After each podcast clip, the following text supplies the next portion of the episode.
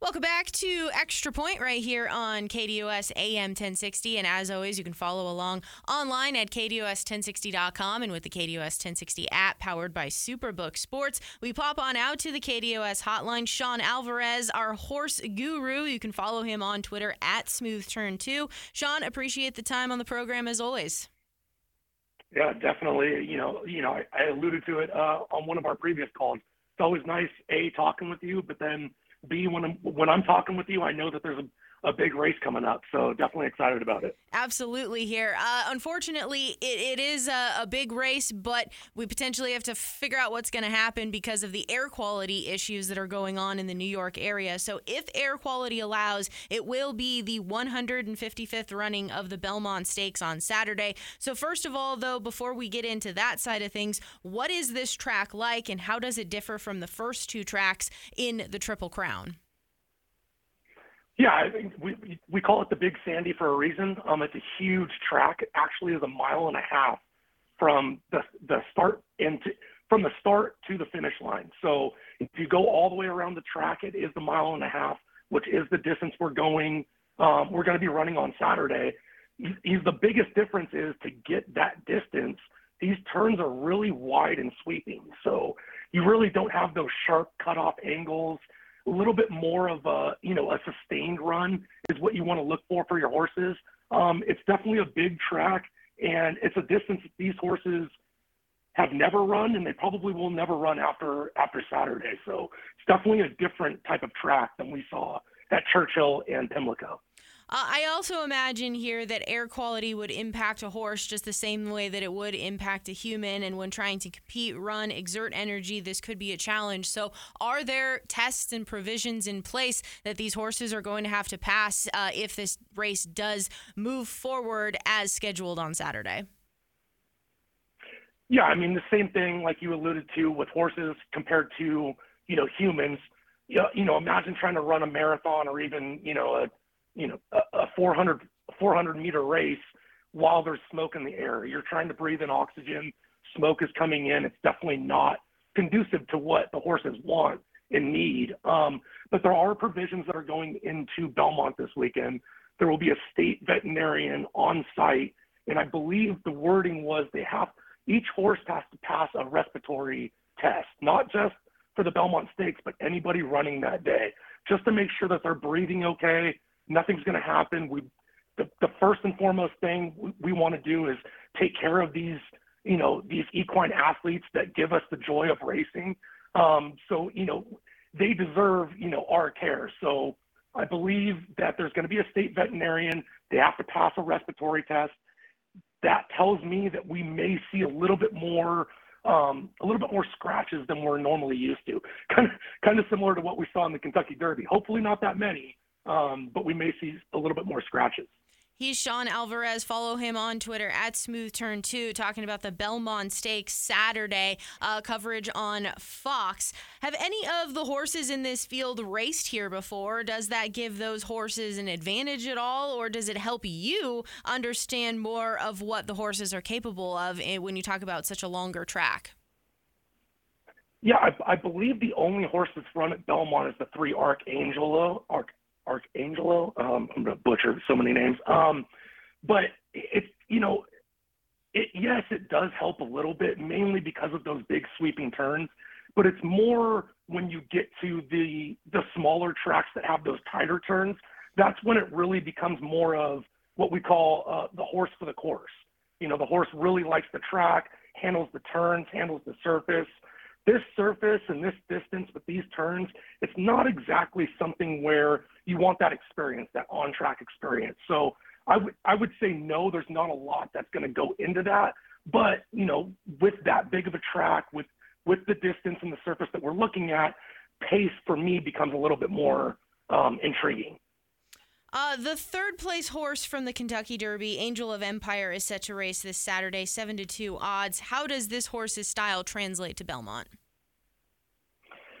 So, a, big misconception, misconception that I see in horse racing is the longer the distance, the more the closers are going to uh, benefit from that. And that, truthfully, from when I when I watch, you know, a lot of the Belmont races, that is exactly the opposite.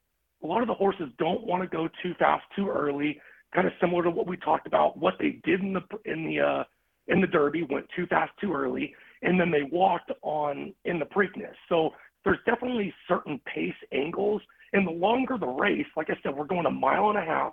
These horses have never gone that distance, and as far as classic type horses, probably will never run this distance again. So it's you know you you want to save energy for that long stretch run after you've already run close to a mile as you're turning home. Um, so there's there's definitely different uh, um, ideas about how this kind of distance plays out. I'm not a believer that you need to come from the back, but one of my favorite things about Angel of Empire is the jockey. Flavien Prat has one of the best internal clocks that I've seen. If they're going too slow too early, he moves his horse up. If they're going too fast too early, he takes them back. He just has a really, really good gauge of the pace. Um, so, as far as his pace goes, he's probably not. this race isn't going to benefit him, but with the jockey that's riding him, I think this really kind of hits him in between the eyes. Uh, when we continue talking about some horses here for the Belmont Stakes, the winner of the Preakness National Treasure is set to run five to one odds. So, how hard is it to go back to back like this? And does National Treasure have what it takes? Yeah, I mean, definitely going back to back is an issue. Usually, horses want at least roughly four weeks off be- between races. Obviously, he didn't run in the Derby. He just has this kind of uh, you know, jump up to go from the Preakness to the Belmont. He's going to get a three week break. That's not ideal. Um, and my other issue with National Treasure is, I mean, we talked about it. They were, he was completely left alone on the lead. It was one of those things where, you know, he was out there just kind of running a workout pace. Nobody was pressuring him, and he kicked on well. But again, we're talking about a much further distance. In the pedigree that this horse has, talking about the four National Treasure, I'm not sure that he wants to go that far. We've we've already seen what he can do when he's left alone on the lead. I don't think they're going to fully leave him alone on the lead. And like I said, the pedigree wise, he's not bred to go this far. So to set the pace and then to continue to go on is definitely going to be a, a, a task in itself. And then, like you said, now he's got a little bit more of a target on his back because he won the Preakness. I just don't see how the pace of this race is going to going to benefit him. Sean Alvarez, follow him over on Twitter at Smooth Turn 2 as we're talking about the 155th running of the Belmont Stakes right here on KDOS AM 1060 in the extra point. So Tapit Trice is in the field, not to be confused with Tapit Shoes. Uh, Tapit Trice, though, is a three to one uh, horse here, and you've talked about him with us before. So what do you like about Tapit Trice, and does it fit the longer track here at Belmont? Yeah, I mean, I, I, I, I reluctantly used him on on the show that we talked about in the Derby, but the big knock on this horse is he just does not like the rail. He shy, he either he shies away from the rail, or or he just does better running on the outside. But if you watch workouts in each race, the jockey is very intent from the gate to get outside and not get stuck on the rail. He's done it in workouts going into the first turn. He's done it in races going into the first turn, and he does it when he turns for home. He wants to swing out wide. Now, like we said, it's a mile and a half. It's going to be a lot slower of a pace. We're not going to have 18 horses uh, like we did in the Derby. He doesn't have that type of field to navigate. So I do think Saez can get him outside, and I do like his the the pace running of his uh, his pace style that he likes to run. He doesn't need to come from too far back. He should be in touch with the leaders. Um, and it all all all depends on if he's good enough. He's going to have to run a little bit further than everybody else. The wider you go, the more distance you're going to have to cover. Um, so it's all going to come down to is he good enough? But this track really suits his running style with not being pinned on the on the rail. He's going to have all the time in the world and big sweeping turns to kind of kick back outside. So those knocks that I had on him for the Derby kind of go away with uh, the Belmont and this track. Um, so, like I said, if he's good enough, I think he's definitely going to be around uh, come come the wire. A couple of questions away from the horses in this specific track. What do horses do in between races? Are they competing in other events, or uh, you know, are they resting up, working with their trainer? Like, what typically happens in between these layoffs? generally in the layoff, the horse after he comes back from the race, he's going to lose a little bit of weight. Um, so you really want to get the horse eating, get you know eating the, their entire feed bucket. That's usually a good sign that they're feeling good coming out of that race. The next thing you're going to do daily is just just hot walk the horse. There's somebody, you know, an assistant of of one of the trainers that takes the horse out of the stall and they walk they walk the shed row or they walk um, on on a you know uh, there's an, there's an equipment that they can hook them up to to walk in circles just to get their legs moving and then as soon as the trainer feels the horse is up to it he'll jog them on the track and then start to work them out to get ready for the next race so there's definitely a process to make sure that we're doing right by the horses and that they're coming up to 100%, you know, really ready to give their best effort. Uh, you know, I, I wish they could, you know, tell us, you know, give a little knock on the door that, you know, we're ready to run, but it's more the signs that the horse gives the trainer to know that the horse is ready to run their next race. How often do the jockeys ride the horses before the actual races, or is it kind of uh, just like a week or so leading up to the race? Especially these big name horses in these you know, in grade one Belmont Stakes type of races, a lot of these jockeys will actually work the horses out in the morning. So they they've definitely gotten on before. Um, for instance, Tapit Trice, since he's up, Saez has rid, ridden him four times in the last four races.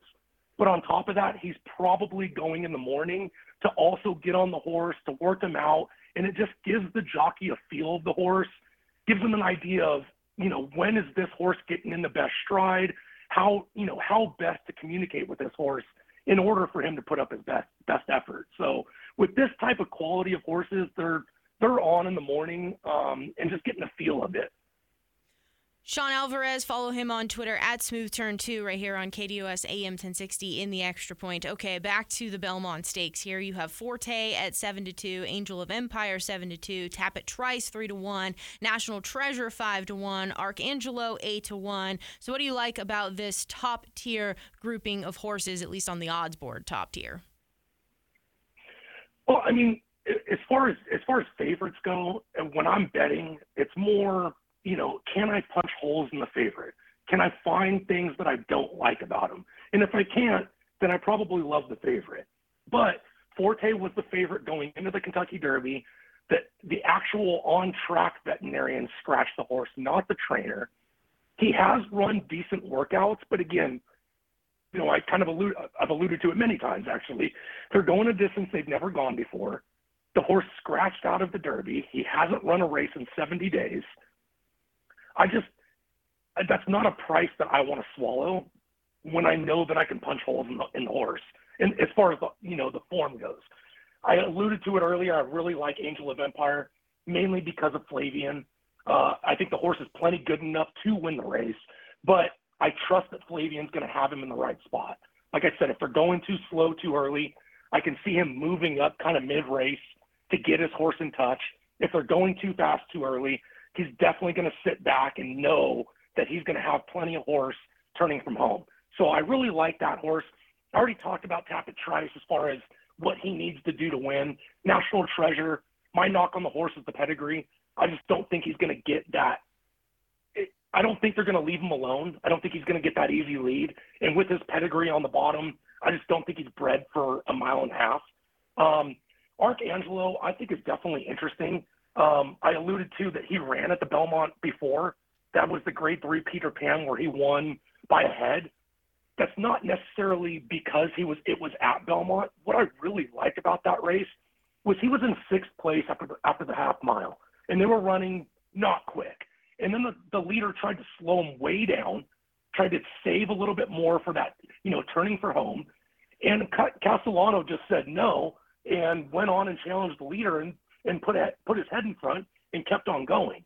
So it's it's one of those type of moves that I like to see, especially in this type of distance. Hobby stays on, so it, it, there's a lot to like, especially like especially at the odds of eight to one. Um, the seven Hit Show is interesting for me. He ran a really good, not in the form, but he ran a really good Kentucky Derby race. He was a lot closer than he should have been to that insanely quick those insanely quick fractions. and he was covered up and uncomfortable. He didn't finish all that well, but like we like we saw, really only Two Phil's was the only horse that stayed on. I thought he ran a really good, kind of sneaky effort. And again, at ten to one, that's that's you know that's a that's a shot I'm willing to take. So Sean, uh, the 105th 55th running of the Belmont Stakes here on Saturday. How are we supposed to play this year's Belmont Stakes? What are you going to do? So as far as the top pick goes, um, my top pick is Angel of Empire. If you want one horse uh, as far as a bet to win, that would be my top pick. I really like that horse. Love the jockey. Love just the running style of, of that, that this race suits him really well. Um, but with with that being said, I'm going to run a little bit of a trifecta. Or, I'm sorry, not a trifecta, an exacta with three horses on top. So we're going to try and catch a little bit of prices. So I, spoke about the three Arcangelo, the seven Hit Show, and again the eight Angel, Angel of Empire. Those are the three horses that I would play on top, and then I would save it underneath with the two Tapit Trice and the six Forte. So for a dollar exacta, that would be three, seven, eight, with the two, three, six, seven, and eight. For a dollar, that would cost you 12 bucks. If Angel of Empire wins, I still think it can pay, you know, definitely above what we paid for it. If Lightning hits and Arcangelo or uh, Hit Show come in, it's definitely going to pay really well. Well, I hope that everyone, uh, horses, people can all be safe in the 155th running of the Belmont Stakes and uh, that we have a fun Saturday. Always appreciate the time, always appreciate the knowledge, Sean, and we look forward to enjoying things on Saturday. Absolutely. I couldn't agree more. Everybody stay safe and hopefully hopefully we cash some tickets and have a great Saturday. Absolutely. Appreciate it as always. And you can follow him, Sean Alvarez, on Twitter at Smooth Turn 2. Appreciate the time, Sean. Have a great rest of the day. Thank you.